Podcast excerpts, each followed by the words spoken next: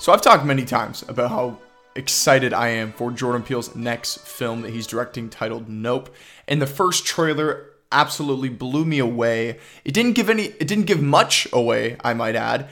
It left things up to speculation, you know, whether it was about aliens or not. I, I think most people could kind of piece the puzzle together and figure out that, oh, okay, it is aliens. And, and there was a lot of speculation that the title itself, Nope, is, a, is an actual acronym for Not of Planet Earth. And the final trailer has been released for this film, and it's confirmed. The trailer flat out shows a very traditional looking UFO, and uh, you know they mention aliens quite a few times in the trailer, so it's confirmed. It's aliens. That's what we're dealing with here in this film. And I really liked how this new trailer took a very different approach to what the first trailer did. The first trailer was setting the mood, setting the tension. But this trailer, however, brought a lot more levity, a lot more humor to it. We see that uh, Daniel Kaluuya's character and Keke Palmer, their brother and sister, and they live at this ranch that's in California, and they sort of run this family business. They let uh, they run this ranch, and the horses at the ranch are used in like films and stuff like that. So they they see living on this ranch that there's this sort of figure in the sky, and they're like, "What is that?" Is it an alien? And then they decide, you know what? Even if it is an alien, let's spend some money. Let's get some recording equipment. Let's hook up some cameras around our house. Let's try and make a little bit of bread off this. Make a little bit of money off this. Get the uh, the Oscar shot. I think is what Keke Palmer's character says in the trailer. So they hire the dude from uh, I think it's Fry's. Uh, I, I've never seen that store here in Canada, so I think that might just be something in the U.S. It's basically like a tech store, and they hire this guy to sort of uh, implant, you know, cameras around the property to, you know, catch this UFO up in the sky. And oh my God, this, I am just so fucking excited for this film. I think it can be better than Get Out and Us. Obviously, you know, the cast is off the wall. I mean, we, we, we know how great of an actor Daniel Kaluuya is. Uh, I'm not too familiar with Keke Palmer's work, but she, I mean, from the little I've seen of her in the trailer, I'm on board. I think she looks like she's going to be great. And Steven Yeun, of course. My first introduction to Steven Yeun was in The Walking Dead. I thought he was fantastic in that. And uh, he, he's an incredible actor. And of course, the man behind it all, Jordan Peele. He is one of my favorite directors currently working in Hollywood right now. Uh, I enjoyed Us a lot more than most people. I think a lot of people, like for example, I actually talked about this about Us with somebody the other day, and you know they raise a good point. Like they acknowledge the film is well directed, the acting is superb. But the story seems to be where the issue lies. And you know what? I do agree. Not to get off topic here, but you have these doppelgangers essentially of people living above ground, but you have these doppelgangers all living below in like a subway. And it's just not really explained. It's just like, oh, they live there, except that, and they eat bunnies. so it, it didn't entirely make sense. So I can understand why people have an issue with that. But besides the point, I am incredibly excited for this, and I think that final trailer really kind of showcases the potential of how this film can be because it looks like it's going to have obviously horror, suspense, thrills, and a little bit of comedy. Like, I mentioned, this trailer took a little bit of a different approach. We see that Keke Palmer's character in the trailer is like, we're gonna get the money shot, right? Like we're we're gonna catch this UFO. So they're not really taking it serious. And then I assume what will probably happen in the film is like they're trying to almost bait this UFO to approach them so they could catch it on camera. And then things start to go wrong. People probably die.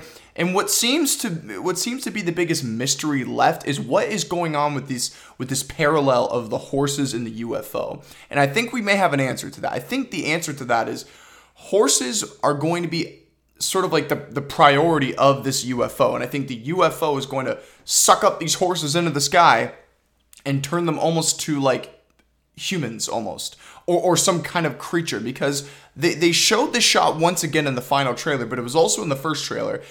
It seems to show a baby's hand getting ready to to to, to give a fist pump to this almost like cross breed between a, a horse's uh, hoof i think it's called and then a human's hand. So i think I know that to me is the biggest mystery left in this film. We, we see horses are advertised a lot. They're obviously a key aspect of the story. So that I'm curious to see. Now with with Jordan Peele's films, I mean he's only directed two, but with, with Us and Get Out, there has always been a twist at the end, or at least in like the middle of the second act or the third act. Will there be another twist like that in this film, or is the plot as straightforward as it's being advertised? I think there will be some kind of you know plot twist, and I think it will very much have to do with was with what I was just explaining with the horses. So. Let me know what you guys think. Are you excited for us? Have you checked out the newest final trailer for the film? I think it comes out either the end of this month or the beginning of July. Uh, either way, I'm going to be there opening night, and I'm super fucking excited. Let me know how you guys feel about the trailer. So, yesterday I saw Top Gun, Top Gun Maverick. I'm a little bit late to the party. Obviously, the word of mouth for this film has just been going crazy. And I'll be entirely honest, once this film was approaching and, you know, people were getting ready to see it, and there was, you know, some, some buzz from film festivals like Cannes, Cannes, I think it's called, from uh, I think that one's in Paris. Anyways, besides the point, there was a lot of excitement around the film, and I feel like I was one of the few people that wasn't entirely interested in it. Nothing to do with Tom Cruise, nothing to do with anybody involved in the film. It just didn't really look like my cup of tea. I also haven't seen the first film. But finally, I've had enough people tell me how amazing it is. So yesterday, I finally sat down in the theater to watch it, and before I get into my thoughts, let me just talk about the reach and, and kind of touch upon the word of mouth again because you know I I thought like oh you know word of mouth you know like people are it's mo- I, I mostly thought it was something to do with the online community just kind of buzzing about it. But to provide context I think this film has been out for about a month now. Usually after the the first two weeks or even the first week you know the the hype and everything kind of like dies down but this film has been roaring in the box office and people are still going to see it. Like let just like i said to provide context when i saw the film yesterday i was barely able to get a decent seat because the entire theater was full and i was like holy shit. People still want to see this movie. So that's a, a testament to how you know successful Tom Cruise's, you know, from a marketing perspective, because when I sat down to watch the film, we were actually presented with not obviously not a live message, but a pre-recorded message from Tom Cruise, basically thanking us for you know taking our time to come to the theater, watch the film. So he's obviously very passionate about it. I imagine he probably was uh, you know a producer on this film as well, because I know he's a producer for a lot of his other films, like the Mission Impossible films. So you know hats off to them for for for creating obviously a, a wonderful film that a lot of people seem to love. And overall, my general thoughts, I enjoyed it. I thought I thought it was a solid film. Uh, you know, I, I don't know if I would say it's like one of the best films I've seen this year, but I certainly enjoyed it. I had a good time. It picks up right from the beginning. Tom Cruise is in some fucking jet and he, he almost goes to space. He literally touches the whatever upper atmosphere and uh, yeah, I'm not going to get into spoilers, but I thought it was really good. Now, as I mentioned, I have not seen the first film. And for some of the emotional beats, for some of the emotional scenes, sorry about that, they certainly were. You know, I, am not gonna lie. There was a couple scenes in particular I did sort of choke up to, but a lot of the emotional scenes of the film very much had to do with if you had seen the first film, because there's other characters from the first film that often get you know referred to and whatnot. And if I had seen the first film, I feel like I might have connected with those scenes a little bit more. I felt I might have felt the weight of those scenes a little bit more. Uh, but you know, aside from that, I mean, I had no problem with the performances. You know, I've talked about Miles Teller a lot recently. On uh, this is his year. You know, he's uh, if you haven't seen The Offer, go check out The Offer. Love that little uh, mini series, but he's a great actor and he's definitely one of my favorite parts of this film. I think his chemistry between him and Tom Cruise. Now, what I'm about to say is not a spoiler; it's been advertised already in the trailers. But Tom or uh, Miles Teller's character, he goes by the call sign of Rooster, and he's uh, he's the son of Goose, who was, I believe Tom Cruise's wingman in the first film. So him and Tom Cruise's dad had a really good relationship, but he passed away in the first film. He he died uh, by uh, I, I assume some kind of accident. I tried to watch the film. I tried to watch the first Top Gun before I had seen the film, but it was kind of. So I'll kind of explain how I even saw the film yesterday. I was gonna go see it at night, but what happened was I, I drove all the way to the town that I saw the film in. I originally drove all the way there to actually play basketball. And what happened was I got there and the sun was out, the sun was shining, the weather was fine, but as soon as I got there, it started pouring rain. And I was like, well, I just wasted, you know, basically a full tank of gas and I left around five o'clock, so there was rush hour. So I was like, you know, I don't want to entirely waste my time being here. You know, you know, what, what can I do right now? And then I looked at, I looked at the time. I looked at uh, Cineplex, which is the, the theater chain in Canada, and you know, I said, okay, Top Gun's in 20 minutes. I know I wanted to see it later, but I'm here now. Might as well. So I, I don't even know why I explained that, but yeah. So that's when I saw it, and uh, I was surprised. Um, I, I don't, I don't think the film, you know, was as I don't think it's the masterpiece that a lot of people are describing it to be, but you know, it, it's still a, it's a great film. It's it's a solid film, and uh, I really enjoyed it. Let me know if you guys have seen it. If any of you have seen the first film, maybe maybe you'll enjoy the second one more than I did. Uh, I had quite a few people tell me, like, you know, I asked them that, you know, I said, hey, you know, like, I haven't seen the first film. Is it going to be a big deal that I go into the ne- the second film without seeing it? They're like, nah, it's, it's not a big deal. You know, they'll catch up the speed pretty quick. And to be fair, they do try to, like, you know, literally a big uh, paragraph you're, you're presented with at the opening of the film, kind of explaining what the whole Top Gun Navy program is. So they definitely make the effort, but yeah, you know, just to kind of sum up my thoughts, I thought it was it was it was a great film, entertaining, and you absolutely have to see it on the big screen. The sound system, when the jets are flying, you feel your seat shaking. You know, fuck going to the the fucking D box film. You don't need that if you're seeing Top Gun Maverick. You feel the sound system in your legs, in your chest. When those F-18s or F-14s, whatever the fuck they're called, I don't have I'm not very knowledgeable on, you know, whatever planes and stuff. When they're roaring through the sky, you feel like you're there. So, anyways, wrap up my thoughts. I thought it was great. Let me know what you guys think about the film. If you've seen it, did you enjoy it? Did you not? Let me know why in the comments below. So um, I don't know if you guys could hear my phone going off earlier, but uh, it was actually my dad texting me, telling me how uh, he's super excited for the new Predator film called Prey, and I thought, fuck it, it wasn't on my notes, but let's talk about it.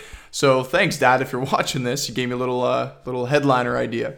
But uh, yeah, I actually saw. I wasn't. I didn't plan on talking about it, but you know, fuck it, why not?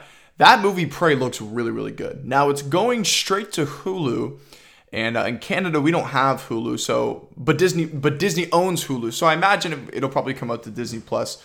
Uh, but yeah, that film looks really good. Now the last Predator film I think had Adrien Brody. Oh no, that was the one before. The last one had uh, I I can't remember the guy's name, but he's like uh, Jordan Peele's best friend. He, he did all those comedy skits with him on Comedy Central. I, I can't remember his name, but uh, he's, he's a funny guy. And it also had the guy from Narcos, from the first season of Narcos. I, I can't remember the actor's name, but that one wasn't very good. Uh, pretty forgettable, not terrible, but I watched it once and I didn't ever feel the need to revisit it. But the one before that, the one with Adrien Brody and uh, a couple other actors and actresses, that one actually wasn't that bad. Uh, but you know, regardless, bottom line, the Predator franchise has not been very successful in quite a, quite a long time. I'd say probably since uh, the Alien vs Predator films from back in the the early 2000s. Um, I'm talking like that's uh, make it sound like it's like eons ago, but yeah. So we've been due for a good quality Predator film for a long time. And I like the premise of this. It's it's it's it's people, it's it's First Nations people, and they're coming, they're encountering you know this creature right from way back in time. And uh, obviously back then they, they didn't have the weaponry that we have today. It was just bow and arrows and, and, and other things of that nature. So I think that sounds incredible, and the, the trailer really kind of sparked my interest. I was already kind of curious, but once that once I saw that new Prey is what the film's called, and uh, there's that shot of that girl getting chased by the grizzly bear, and she's about to get torn apart by the grizzly bear, and she almost gets saved by the predator. What we often see in a lot of these predator films is while the predators are obviously very dangerous beings and, you know, they live to hunt, I think is the tagline that they use in uh, in the trailer. They that's quite literally like they live to hunt, but always towards the end of the film, the predator always kind of gains respect for one of these characters that we see in the film. And I think it's pretty obvious that this young girl being the protagonist of the film, she's she's going to be probably the one that she'll probably end up like teaming up with him or something by the end of the film. Who knows? But let me know if you've seen the new Prey trailer. But wanted to quickly talk about that. Let's move into the next film on our list here. We have a Thunderbolts Marvel movie coming out. Now, for those of you that are like, Thunder what? So the Thunderbolts, in a nutshell, are essentially Marvel's version of the Suicide Squad, but very different. There's no like I mean, I guess there is kind of an Amanda Waller character with the character uh, Valentina. I forget her name. I have it on my list here. What's her name? Da, da, da, Where is it here? Valentina Allegra de Fontaine. That character, I, I guess, is the is the Marvel Marvel's version of Amanda Waller, but probably not as extreme. And we've seen her in Falcon and Winter Soldier and Black Widow. So it actually I'm not very surprised that this film was coming. I think it was just a matter of time. Now, uh, before William Hurt unfortunately passed away, rest in peace, uh, a lot of people were drawing the conclusion that he was going to be Red Hulk, and I think they were laying the seeds for even him to be Red Hulk all the way back from the Incredible Hulk, the uh, you know the the the one MCU film that a lot of people don't want to acknowledge is an MCU film, but it indeed is. Um, so they've been laying the seeds for a Thunderbolt film for quite literally years. Uh, and it's official. We are getting it. Deadline has reported it. Now, you know, if Deadline or Variety reports it, it's as good as confirmed. You know what I mean? It's. I, I, we could say it's not officially confirmed because it didn't come from Marvel or Kevin Feige, but like I said, if Marvel or if a Variety or Deadline reports it, you can you can take it to the bank. So I'm going to read a little quote or a couple quotes from the article. This comes from Justin Kroll from Deadline. And he says, I quote, Marvel's top secret Thunderbolts movie looks to have gained momentum as Deadline has learned that, ja- that Jake Schreier is set as director of the new Marvel tentpole. Black Widow scribe Eric Pearson is penning the script with Marvel Studios president, of course, Kevin Feige, producing. And then, uh, for those of you who are probably wondering who Jake Schreier is, don't worry. Uh, that was my reaction too. Uh, the article went on to actually, you know, mention a little bit of his work. So uh, Jake Schreier, or Schreier, who's cut his teeth, who cut his teeth directing Kanye West and Kendrick Lamar music videos, broke onto the scene with his 2013 Sundance Darling, Robot, and Frank. He also directed 2015's Paper Towns, recently wrapped production on the A24 and Netflix series uh, Beef, and has directed episodes of FX's Dave. He is rep by CAA, Grandview, and Sloan Offer. Uh, and apparently his pitch, that's the end quote, by the way, and apparently his pitch for this film apparently blew the blew the guys at Marvel away. So a lot of people could probably panic, and I've heard a couple people say like Jake who? if any of you know who the broadcast boys are, shout out to them. I like watching their little uh, YouTube shorts when they they'll go they'll go through like you know 76ers of the your draft picks from 76er draft picks of 2003 for example and if they come across somebody that nobody really knows they'll be like who? Anyways uh, not to get distracted but what was i saying here? I just distracted myself. Yeah jake schreier. So a lot of people you know i've already been hearing people say like who the fuck is this guy? Like he's directed music videos blah blah blah like Marvel has a great eye for talent. We we've seen this is this is in this is like the formula for Marvel. They hire a pretty low profile director, an up and coming director who clearly has potential. And they usually blow it out of the park. I mean, look, we've seen that with the Russo brothers. They went on to direct, you know, Winter Soldier, Civil War, Endgame, Infinity War, and then of course, uh, most recently James Gunn, who at that time directed, I think it was, uh, I can't even remember the names of his films, but he only had like he only did like two films that were like a couple million dollar budget films.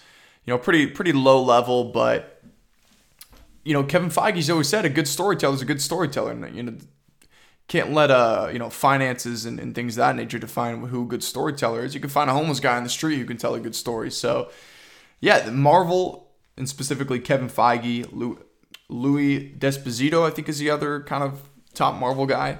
They know what they're doing. So I, I completely trust Jake Schreier. I don't really know his work very well. I have seen Paper Towns, however. That was a you know a fine film, um, but I'm confident that this film can be good. Now I want to read another quote about the potential roster we could be seeing with this Thunderbolt film.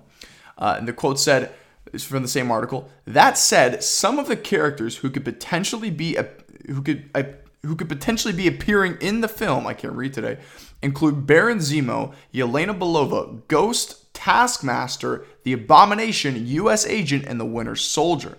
General Thaddeus Thunderbolt Ross is also a possibility since he is the person in the comics who assembled the first team, hence the name. But that is unconfirmed as no deal for any actor has been closed. Now, of course, I'm sure you know Justin Kroll, the the writer of this article. I'm sure he obviously knows that you know Thaddeus Thunderbolt is uh, the actor is obviously you know passed away. However, they could recast the character. I, I don't. I think this is a little bit different from the you know Chadwick Boseman situation. You know, Black Panther had his own. You know, Chadwick Boseman played the character for. He probably had more screen time, and he also had his entire own film devoted to his character. So that situation is a little bit different. I think they, you know, as much as I enjoyed William Hurt's take on Thunderbolt Ross, I I, I do think they could recast the character if they wanted to. If they decided to not go in that route, I'd be perfectly fine with it. But yeah, let's go over this list again of potential members. So we got Baron Zemo, Yelena Belova, Ghost, Taskmaster, the Abomination U.S. Agent. Okay, no problems. The only two people I might object to is Taskmaster and uh, Ghost. Ghost was from Ant Man and the Wasp. I did not ever think I'd be seeing that character again. I imagine we could also get some more members as well. Uh, I am uh, quite honestly surprised to see Winter Soldier on here because Winter Soldier is. Well, actually, I am and I'm not.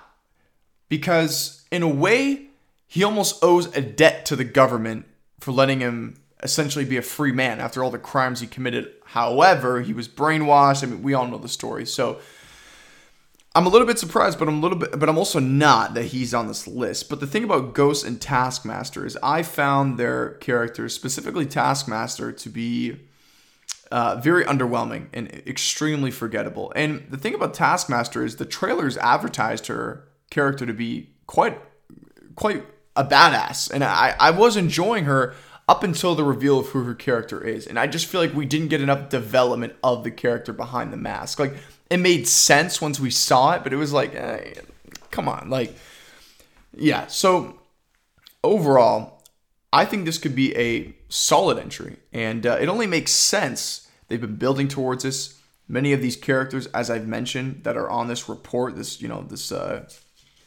this article here, we've seen them in the MCU. Baron Zemo, you know, Civil War, Falcon and Winter Soldier, Elena Belova. She was in Hawkeye recently, and she was of course in Black Widow uh, Taskmaster, Abomination. That one is really excites me. He's starting to make his resurgence back in the MCU, right? He's going to be in She-Hulk. He was briefly in Shang-Chi. And I love Tim Roth as an actor. I think he's an incredible performer. Uh, I love him in all the Tarantino films he's been in. And you know, I, I didn't mind U.S. Agent. I didn't mind. Uh, I like the actor that plays U.S. Agent. Uh, he he was in 22 Jump Street, and he was also in a Black Mirror episode. Check that episode if you guys haven't seen it. I think he like volunteers to uh, be like a like uh, he like to like try out this game for a company. It's like this form of VR, and it, it goes really bad. But yeah, uh, let me know what you guys think. Are you excited for a Thunderbolts film? If not, let me know. Let me know why in the comments. And uh, let's move on to the next headliner. Now, the next headliner here is Spider Man No Way Home is getting an extended cut theatrical re release, and I believe in September. Now, uh, before I get into my general thoughts, we're going to read a little article here, a little quote from an article to further describe this. So, this comes from Richard Nebens from The Direct. Quote, the announcement was made via video by Tom Holland, Andrew Garfield, and Tobey Maguire. Joking around here before confirming that the movie would make its way back to theaters in the United States and Canada on Friday, September 2nd, the start of Labor Day weekend. This extended cut is being advertised as the more fun stuff version and will include never before seen footage from the MCU threequel as was rumored in Friday. Uh, and then they go on to say, noted insider Amit Chaudhuri, I hope I pronounced that right, shared the names of five deleted scenes that Sony plans to include in this cut, mentioning that the studio was saving these and more to cross $2 billion at the box office. These scenes will add over 15 minutes to the theatrical cut's 148 minute runtime.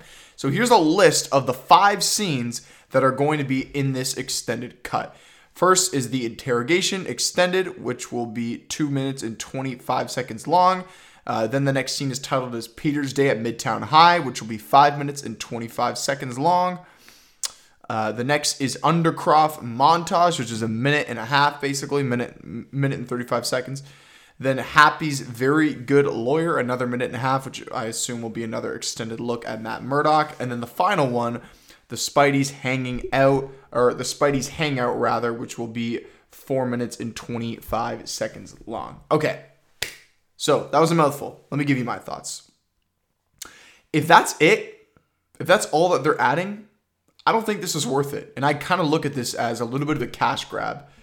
Uh, because look, the, the, the thing is like we're getting another basically four and a half minutes of Tobey Maguire and Andrew Garfield hanging out with Tom Holland.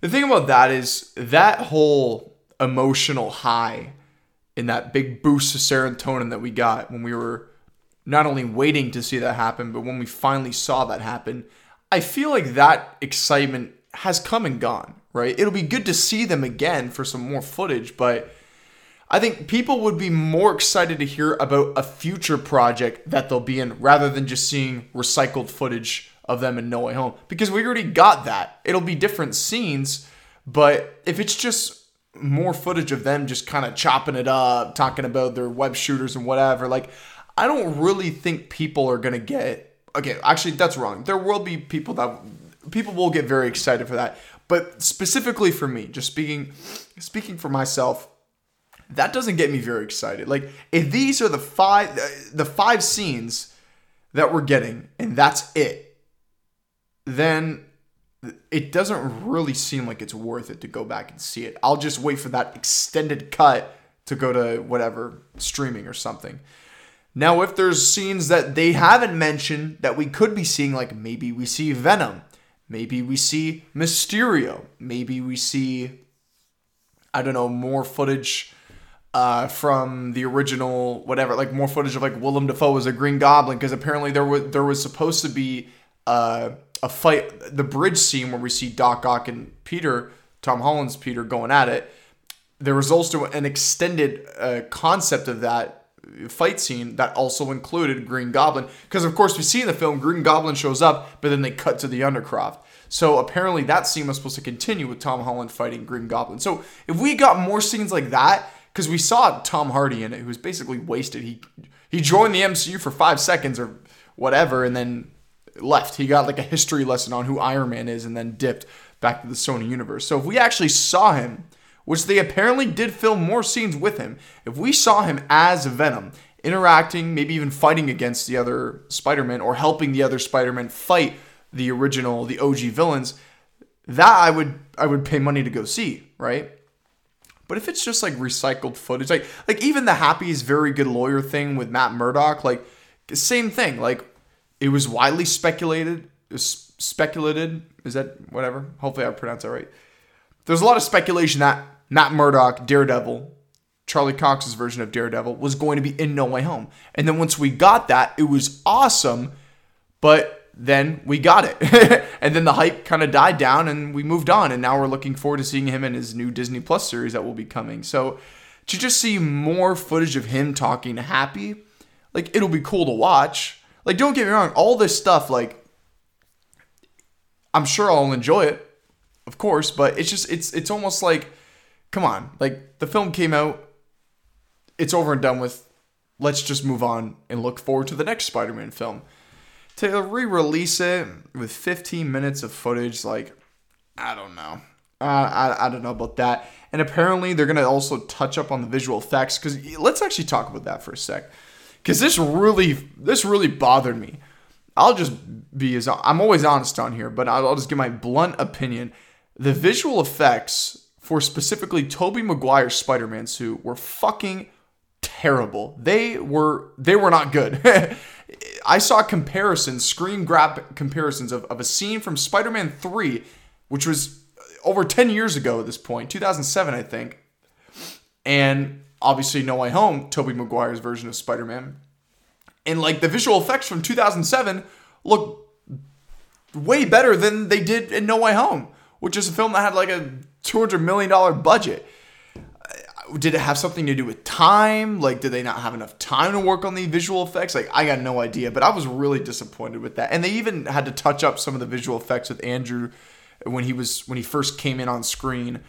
Uh, they did a little bit something there. Like overall, the visual effects in the film were, were, were pretty good. They were solid. It was just some some scenes with Tobey Maguire. He looked like an animated character. He didn't look real at all. Uh, specifically, when he sees Doc Ock again and he takes off his mask, you could just tell that's not real. It just looks fake. And it just looks like CG. so, yeah, I, I guess making the visual effects better would be nice because I, I don't know why they weren't up to Marvel because Marvel has Marvel's been known for their visual effects. They've been nominated for Oscar awards for their visual effects. That's why I was kind of pissed off and it, it kind of disappointed me when I saw now, not the entire film, as I, I just want to keep reiterating that. It was more or less just Tobey's scenes when he was suited up as Spider Man. Those visual effects were awful. so I was kind of disappointed to see that. I didn't really expect that. So I guess with this cut of the film, they'll, they'll be improved upon. To, to what degree, I don't know. Um, but it's not coming up till September. So I assume they'll have time to really kind of go back in the editing room and, and make those changes. But let me know what you guys think. Are you excited for this? I don't want to sound negative. I don't like to be negative on this podcast. Uh, but I just feel like I have no issues with, you know, films being re-released, but they're the purpose of them re-releasing this is to advertise more footage. And what I'm saying is, is like it's pretty much just footage from scenes that we've already seen. Like for example, the Undercroft montage. What are we just going to see Peter and MJ and Ned, you know, just talk more about how cool it is to be hanging out around Doctor Strange? Like, or in the interrogation scene, are we just going to see Peter sit there and, and continue to explain, like, it wasn't me, it was the drones?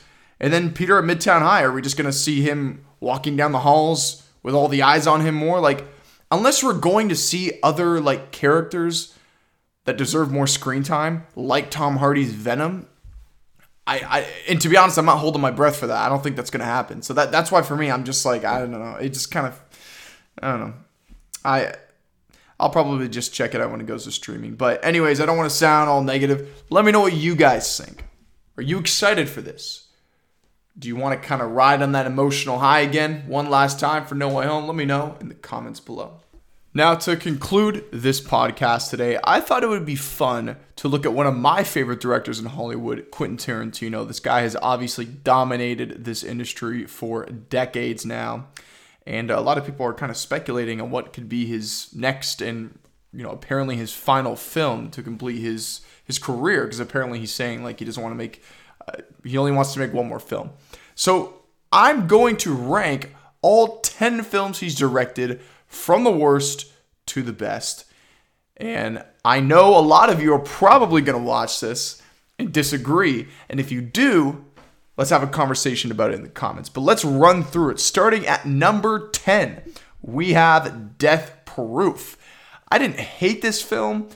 Let me just, before I continue, all these films, to some, you know, to, to one degree or another, I enjoy them, right? Just some more than others. But none of these are bad films by any means. Uh, but some are just like I said, uh, you know, exceed in certain areas where some of these other films in those same areas they didn't elevate or succeed as much, right? So, anyways, this is obviously my opinion, but number ten, Death Proof. Number nine, Kill Bill Volume Two. Number eight, Jackie Brown. Now, I will say with Jackie Brown, the first time I watched it, it felt very kind of underwhelming. I was like, not much is really happening with this film. It just feels very kind of inconsequential.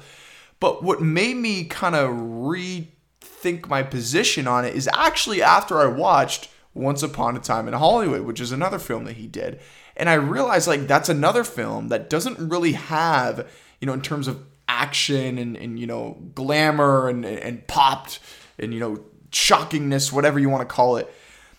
There's not as much in Once Upon a Time in Hollywood, but what it does, it ties everything together in the end, which is why Quentin Tarantino is one of the best storytellers around.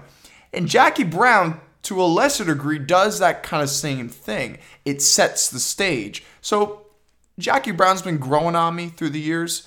It used to be my least favorite Quentin Tarantino film, but it's definitely moved up the ladder a little bit. But anyways, number seven Kill Bill. Uh, the, the thing about Kill Bill is, you know, I love Uma Thurman. I think she's an incredible actress. There's just something about I, I really like the first film, but Kill Bill Volume Two just it didn't entirely work for me. You know, from a from a storytelling perspective, I enjoyed the, the you know the film overall. It was entertaining, but I don't know. I I just yeah. But anyways, number seven, Kill Bill. Number six, Hateful Eight. Now, Hateful Eight is another film that it's it's certainly been growing on me over these years. Uh, I don't I don't hate it by any means, not no pun intended. Uh, it just I don't know. I I think the film like from a storytelling perspective, it does a great job. We have obviously uh, Kurt Russell's character; he's escorting his bounty and uh, this girl who's who he's escorting is obviously a terrible human being. She's racist, and uh, the, so the story ties everything together with her brother and his gang that are that, that are trying to, you know, get her, you know, capture her and, and, and free her from Kurt Russell and Samuel Jackson's character, and it all just kind of comes together when they're all at that cabin. So the, the film just felt a little bit too long, dragged a little bit at times. I know some people will disagree with that, but anyways cracking into the top five. Here we go. Now, th- this was hard. Let me, but before I continue, I actually want to say, with all five of these next Tarantino films, which I'm sure a lot of you probably will know which ones they are, I love all these films. I, I, I really do love them. But it, this was a tough list to make in terms of the, the final five. But here we go. Number five, Inglourious Basterd. The thing for me about this film that kind of holds it back at times is when we revisit the character we were introduced from the beginning of the film, the, the, the only girl that escaped from her family when obviously Christoph Waltz and his Nazis were shooting and killing them all. She was the only one that escaped and, and she fled to Paris. When we return to that character, when she's, yeah, when she's in Paris and, you know, she's she's living on her own and she runs this movie theater and whatnot. Like, I understand it was necessary to revisit her for the story, but that part of the film I feel is the weakest and probably the least entertaining part of the film. So it's a nitpick because even then, you know, I there were some elements that I enjoy, like the the scene when she's in the cafe and she's being pestered by the by the Nazi who's getting his own who's getting his film Nation's Pride and he just like won't leave her alone and she's just telling him to she's politely saying like fuck off, I'm not interested. So, but overall, I love the film. Uh, so that's number five. Number four, Django. Now, Django's fourth on this list, but if I were to make a category of the most entertaining, right? The you know the the most whatever gripping edge of my seat Tarantino film, it would definitely be Django. Django is probably the most entertaining Tarantino film that he's done. It would it'd probably be a, almost a tie between that and Inglourious Basterds. But anyway, so Django number four. I love Christoph Waltz. I love uh, Jamie Foxx, and uh, and it's, it's obviously you know everybody's seen Django. It's it's amazing. But moving on, number three. This is where I know I'm gonna get a lot of people that are going to you know, shake their heads at me. But, and this was tough. This was tough, and I'm going to explain. Pulp Fiction. Now, for a while, Pulp Fiction was my number one favorite Tarantino film. And it's it's really hard to even explain why it's not number one. It really just comes down to my opinion. It just it's it, it doesn't make the film any better or any worse. But I, it's almost like blasphemy to say that because a lot of people will often say that Pulp Fiction is is his best film. And, you know, I can understand that, but it really just comes down to me, in my opinion, and, and the way I feel about these other two films. It, they just hit me a little bit different, but I love Pulp Fiction. Don't get me wrong. Uh, it's, it's it's incredible. You get Uma Thurman, Samuel Jackson, uh, obviously uh, John Travolta. I, I still think that's probably one of my favorite performances that he did. Yeah, a lot of reoccurring Tarantino actors that you see, and uh, who's the guy from uh, the Mission Impossible films? Who's like Tom Cruise's uh, whatever right hand man? Uh, he plays like the the crime boss in this film. That you know him and uh, him and Bruce Willis are going out towards the end of the film. He's a good actor. Uh, it's I feel like his name starts with a V. I, I can't entirely remember, but anyways, it, it's a great film. It's just there's just something about these other two films on this list, these other two Tarantino films that for some reason I just I, I can't say that Pulp Fiction is better than these two. And the second one, number two on this list, is Once Upon a Time in Hollywood. I this movie it's one of the best films I have seen in the last 10 years. I think it takes Tarantino, Tarantino's storytelling, his famous storytelling formula that we've seen when we see different perspectives from different characters. It's very much, he very much has a, a non-linear form of storytelling, which is great because it leaves the, the audience asking questions, wondering how is this all going to make sense? And it always comes together at the end in a magnificent, entertaining, beautiful way. And I think that that was on full display as best as any other films in Once Upon a Time in Hollywood. So that's number two. Number one, number one on this list is Reservoir Dogs. I don't know why. I think this was Tarantino's first film he ever directed, if I'm not mistaken. I fucking love this movie. Uh, it's just you could you could tell it's obviously a low budget film for the most part it takes place in one location aside from when they you know they, they show the scenes when, when they're providing context of how they got there and they show the police chase scenes and the gunfight scenes and whatever but it takes place pretty much in one location and it all comes down to not only the performances from like Steve Buscemi and I can't remember the other actor's name uh, and then you have Tim Roth and then you have uh, you have lots of, like I said, lots of familiar Tarantino actors that he's had in many of his other films. But what really shines in this film is the writing. Because if you're to have a film like Reservoir Dogs, where it takes place pretty much in one location, you're to have to depend on a good script. I mean, every film needs a good script, obviously, but you really need a good script if you're going to solely rely on just dialogue and banter and conversation between one character to another. And this is a masterclass of filmmaking, and it, it was his first film. I think it was only made for like, uh, you know, uh, like three or four million bucks. And there's even been rumors that his final film, Tarantino's final film, he's expressed that he'd be interested in possibly remaking Reservoir Dogs. What a what what a way to kind of wrap up his career. Concluding with his final film being a remake of the first film that he did. I think that would be amazing and I would be all on board. I'd also be on board for like a Kill Bill Volume 3 because he's talked about that because obviously Uma Thurman's daughter, she's also a very good actress and she's she's a lot older now. She's I think she's in Stranger Things and a couple other films. She was in that film with Andrew Garfield. That's that I, I didn't mind. Uh, I think it was called uh, I can't remember. Um, mainstream, I think it was called. And, you know, she wasn't bad in that. So there's even been reports and rumors that, you know, he would have a, you know, he would have like a, a third film in that franchise with not only Uma Thurman returning, but her daughter in it as well. They could kind of like tag team and be assassins together and whatnot. So that'd be interesting. But that's my list, everybody. I know a lot of you are going to be like, some of you will maybe agree with me in, in certain areas. Other people are probably going to be like, what kind of fucking list is this?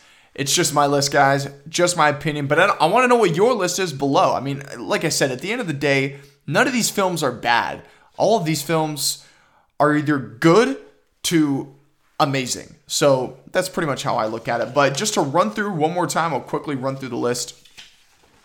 Uh, so number 10, Death Proof. Number 9, Kill Bill Volume 2. Number 8, Jackie Brown. Number 7, Kill Bill. Number 6, Hateful Eight. Number 5, Inglourious Basterds. Number 4, Django. Number 3, Pulp Fiction. Number 2, Once Upon a Time in Hollywood. Number 1, Reservoir Dogs.